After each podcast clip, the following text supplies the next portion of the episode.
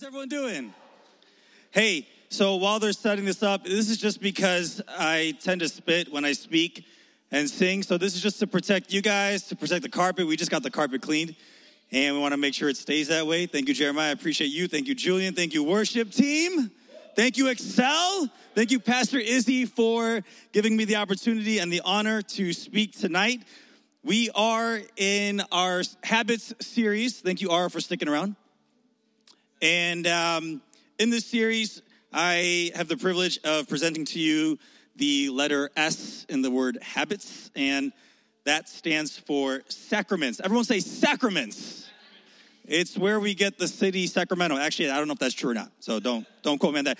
Hey, but before we get into the word, I do want to let you guys know. Some of you guys, yesterday was Valentine's Day. Might might have been okay. If you if you cheered, that means that you had a good Valentine's Day, and the rest of you probably was a hard day for you. And that's okay. That's okay. So I brought with me something really, really special. Uh, it's, it's this little picnic. I don't know if you want to call it a blanket or whatnot, but it's not magical. It's not magical, but I will say that it is the secret to finding love. And and here's here's how it works. Well, we can't step on at the same time because then he'll fall in love with me. If you find whatever, if you got a crush, after the service, we'll leave it up for you guys after the service. Bring your crush, have a seat here. I, I guarantee you that you guys will get together. And as proof of that, I have this photo from way back when. There you go. It it's it's 100% 100% accurate. Don't mind me. I don't know what I was doing. 100% accurate. So again, if you have your if your crush is here and you want to have a seat, now you know you don't got to touch each other. You just just sit down, and you'll be dating in a couple months. All right. All right, so sacraments. Sacraments. Please don't leave that photo up. Thank you, Kevin. sacraments. What is a sacrament? A sacrament is a practice that Christ instituted himself that we as believers follow to this day. All right, what does that mean? It, it just means this it's something that Christ did that we see Christ do in the Bible that as believers we also now follow. And two of the main sacraments that we observe are baptism. If you don't know what baptism is, baptism is we have those baptism Sundays where you confess that you believe in the Lord and we submerge you or immerse you in water. You come up, you're a little cold or whatnot, you give a testimony. That's baptism. We see we see the Lord Jesus do that in the Bible. And then we come to what we're going to talk about tonight, and that is communion. Communion is when we observe and remember the death and resurrection of Jesus. Everyone say communion. One more time, communion. All right. So we're going to be in Matthew chapter 26, verse 26 and 28 through 28 in the NIV. It says this while they were eating, Jesus, right? Jesus practiced it, Jesus demonstrated communion. It says, Jesus took the bread and when he had given thanks, he broke it and gave it to his disciples, saying, Take and eat, this is my body.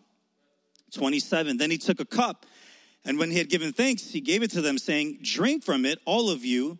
This is my blood of the covenant, which is poured out for many for the forgiveness of sins. So, pop quiz. The bread represents the, and the cup represents the, so if I say bread, if I say bread, cup, bread, cup, bread, cup, cup. Ah, uh, something you to think about it. You to think about it. It's okay. You to think about it. It's all good. It's all good. All right. The bread, and we're to take communion a little bit later. The bread represents the body of Jesus, and the cup represents his blood that was poured out for us. Luke chapter 22, verse 19 says this Do this in remembrance of me. Jesus says, when you take the body, when you take the, the, the blood, right? When you take the, the, the bread and the cup, you're, you're doing it, we're doing it to remember what he did on the cross. Now, we cannot fully understand or we cannot fully uh, we cannot fully understand what communion is or what we're doing when we're taking communion without having some understanding of the work of the cross. We have to realize that without the cross, we're, we're just sinners, right? And and with our sin, if here is the doorway to heaven and, and we come in with sin, we cannot enter through. We cannot be part of God's family when we are living in sin. Everyone follow so far? My mom has a rule Filipino moms, you come to the house, what do you got to do? You better take off your shoes. You better do it. You cannot you cannot get past that door. You cannot get into the sala or the living room. The the the shoes, the, the zapatos, the chanclas, the chinelas, they, they gotta stay, they gotta, they, they gotta, before the entry point, they gotta be here. When you remove that, now you can come. Get it? Okay? So you can't get to heaven, you can't, you can't become a Christian until Jesus first comes and removes the sin in your life. And here's why. This is why the cross is necessary, and I'll run through these points really, really quickly. Number one, sin and God cannot coexist. God is holy, our sin makes us unholy. Our sin now is a barrier to the presence of God. Okay? Once this shirt, I think it's I think it's clean. I think it's kind of spotless. I, I hope I did my laundry. As, as soon as there's a spot on it, it's no longer clean. Okay?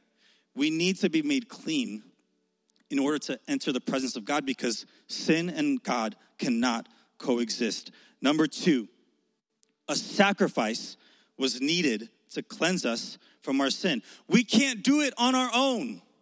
You might be able to show up to my mom's house and, and take your shoes off on your own, but you cannot remove the sin that is in your heart. You and I, doesn't matter what you sing, it doesn't matter what you memorize, it doesn't matter how many times you come to Excel or on a Sunday morning, you cannot remove the sin in your life. Only God can do that. And what I love about this, and we were singing about this earlier, Romans chapter 5, verse 8 says this, but God demonstrates his own love for us in this while we were sinners. I want you to look at that again. While we were sinners, Christ died for us. We were just thinking about being prodigals, right? In that song. And what was the line that comes after? I was once a prodigal, burdened by my shame until what? Until what? Until he came running. We couldn't do it on our own. We cannot become spotless on our own. He did not wait for us to become clean. He ran to us while we this is this is the difference between the way that God forgives and the way that we forgive because we wait for the other person that offended us. We wait for that person to get it right. We wait for them to treat us well before we say, okay, I forgive you. And God said, no, I'm going to send my son Jesus to die on the cross for you while you are in your sin. Number three, Jesus Christ is the perfect sacrifice because he was without sin. In the Old Testament, you had to make an animal sacrifice in order to receive forgiveness. But just like what I was talking about earlier, the animals had to be spotless or they had to be without defect. This is why you and I could never be the sacrifice for our sins because we are defected. Turn to someone and say, You're defected. Come on, tell them, tell them, it's the truth. Don't be offended. Tell them you're busted, you're ratchet. That's what it is. That's just what it is, guys. I just learned what busted was like a week ago, so I had to throw that in there. That's why Jesus came as a spotless lamb. Number four, if I could get my helpers here. Number four, Jesus didn't just remove our sin, he became our sin. He didn't just remove our sin, he became our sin. Look at this in Second Corinthians chapter 5 verse 21. It says God made him who had no sin, right? Because Jesus spotless before he took the cross, he's spotless. Let's put it right over here cuz I really want to keep my job and I don't want to get this carpet dirty, so I'll give you guys some room, okay? All right, perfect. Perfect. Just come right over here, and then you guys can just line up in order. I think I had Julian first. God made him who had no sin to be sin for us so that in him we might become the righteousness of God. So here's this here's this ketchup. It's going to represent sin. Julian's going to come up. He's first up. Julian, you're going to just just a little bit take a little bit in your hands, okay? All right. How's that ketchup? Is it good? It's cold. It's cold. Don't don't don't go in here. Don't go. Just keep it over the table. Okay? So so here's what here's what Jesus does, right? He he takes the sin, right? I'm going to give this to you cuz Okay, he takes the sin, goes back in here, right? Oh, okay. A little salt on you. You're sweating earlier. Could taste it off the. Okay. That's not just what Jesus did, though. Go ahead and grab some more. He he takes the sin. You guys, when you come up, just grab a paper towel. Bible says he became sin. Right? For the sins of the world, not just Julian's sins, he took the sin, he put it on himself.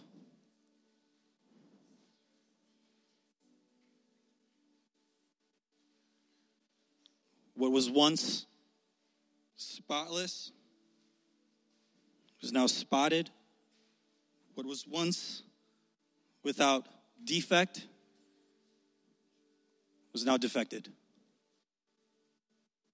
That's the love that Jesus demonstrated for you and for me. The Bible says that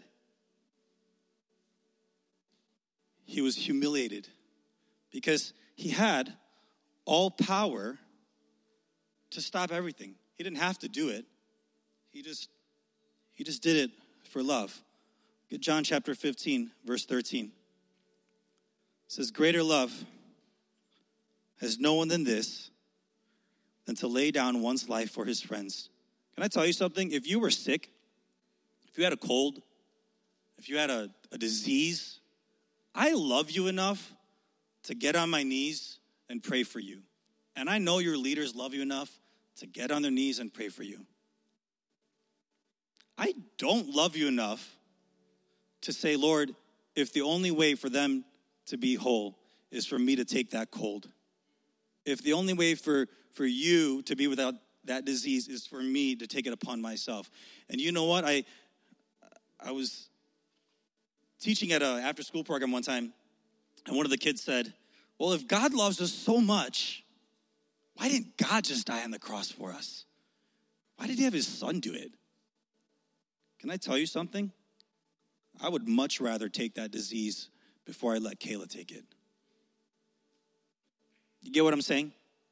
That it actually would pain me more, hurt me more, if I had to watch my child suffer versus me suffering.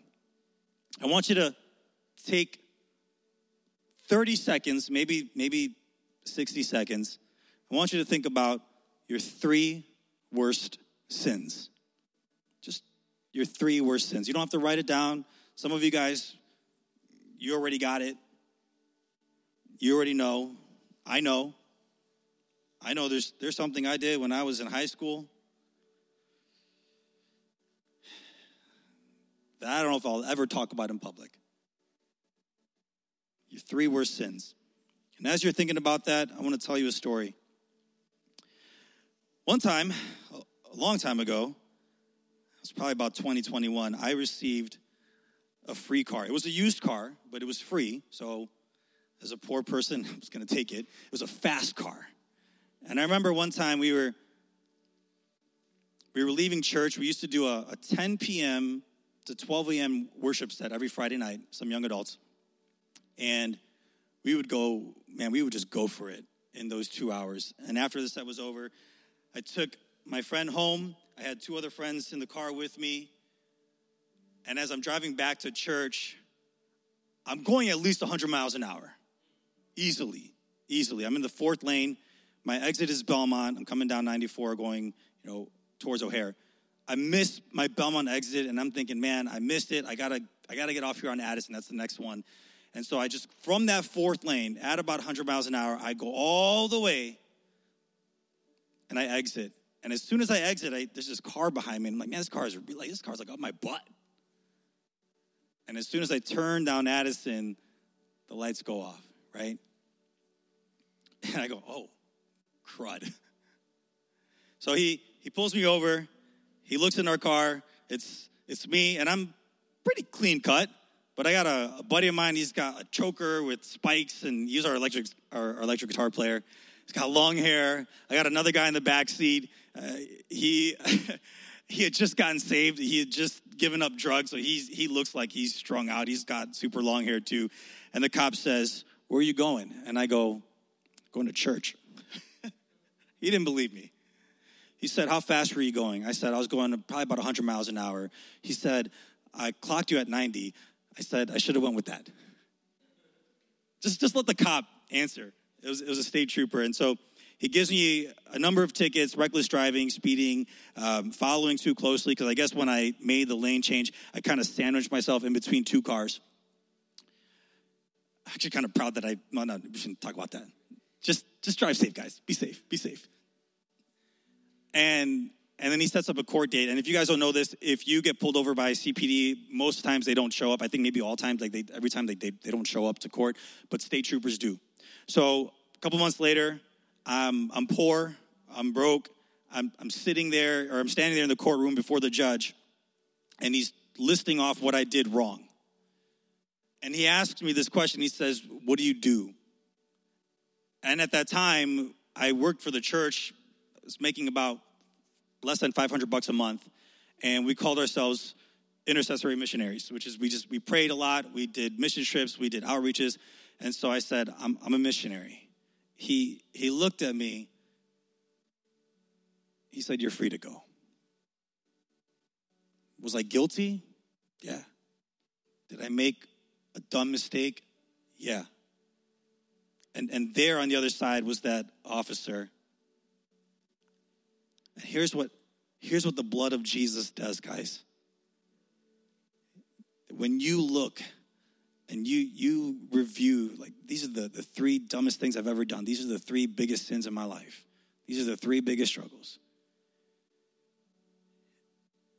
God sees that same list through the blood of Jesus when you receive forgiveness, and He sees your third worst sin, and He sees forgiven.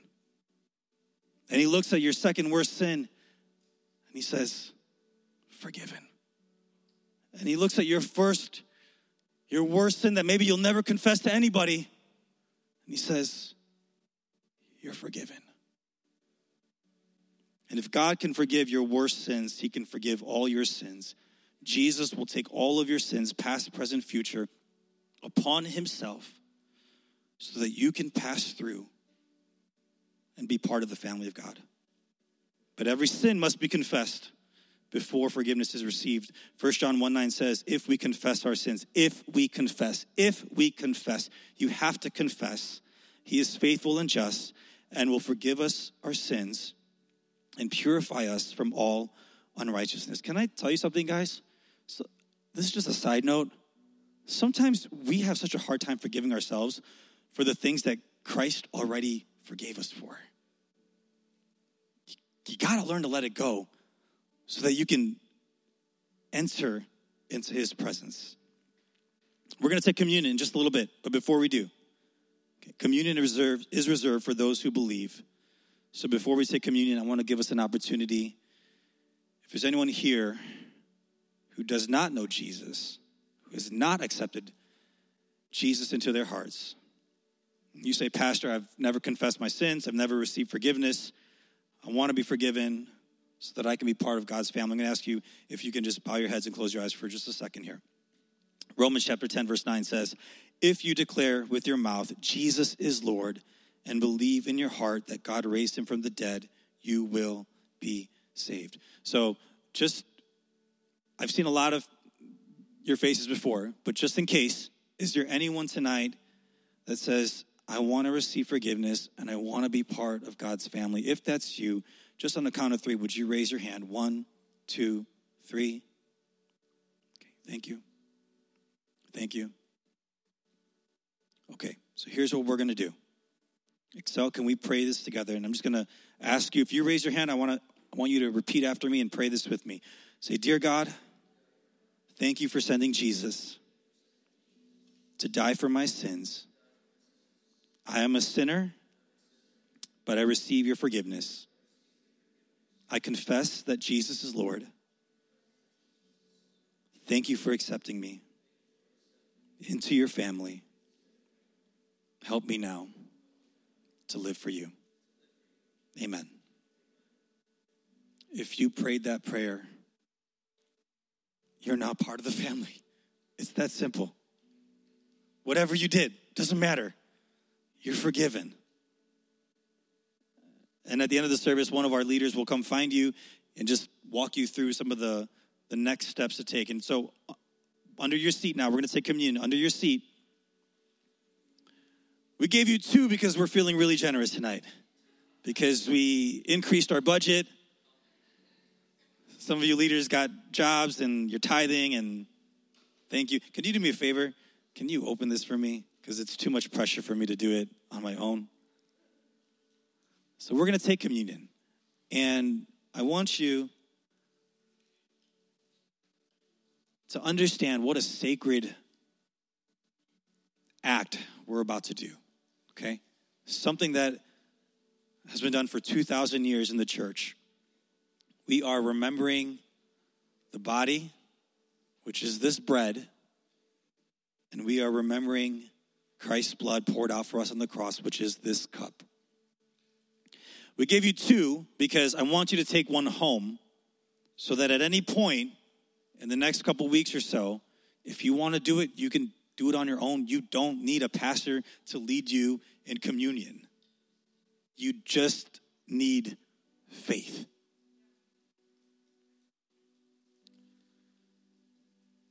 So if you take this bread,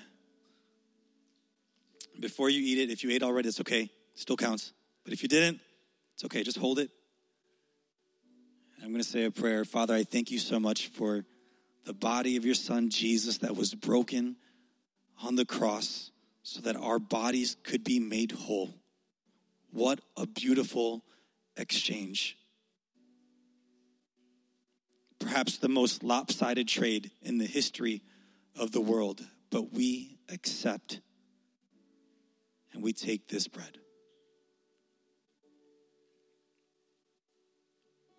Now, if you'll hold the cup, Father, we thank you for the blood of your Son, Jesus, that was poured out from his body. We receive it into our lives, into our hearts, so that we may be made clean by you and you alone. Take and drink.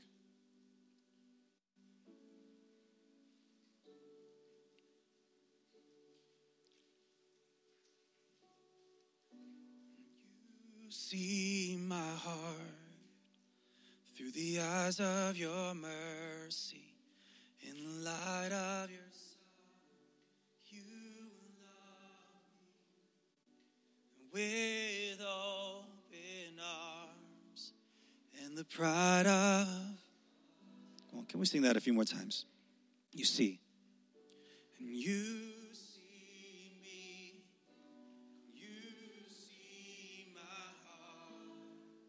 Through the eyes of your mercy. And you love me with open arms and the pride of a father. Come on, one more time, and we'll close in prayer. You see?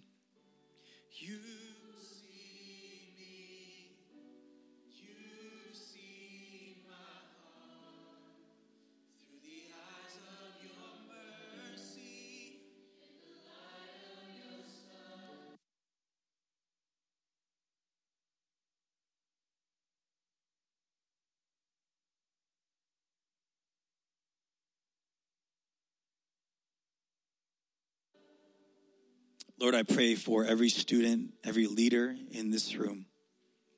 Help us, Lord, to humbly receive the gift that you've given us, to humbly receive your forgiveness, your cleansing power, help us, Lord, to, with that, forgive ourselves, and then in turn to forgive others, so that we may walk in unity, not just with you, but that we may walk in unity with one another. And now, Lord, as they depart into small groups, I pray that your spirit would be with them in every conversation and every word, Lord. Help us to grow in the knowledge of you. In Jesus' name. And we all say, Amen. Amen. All right, Excel.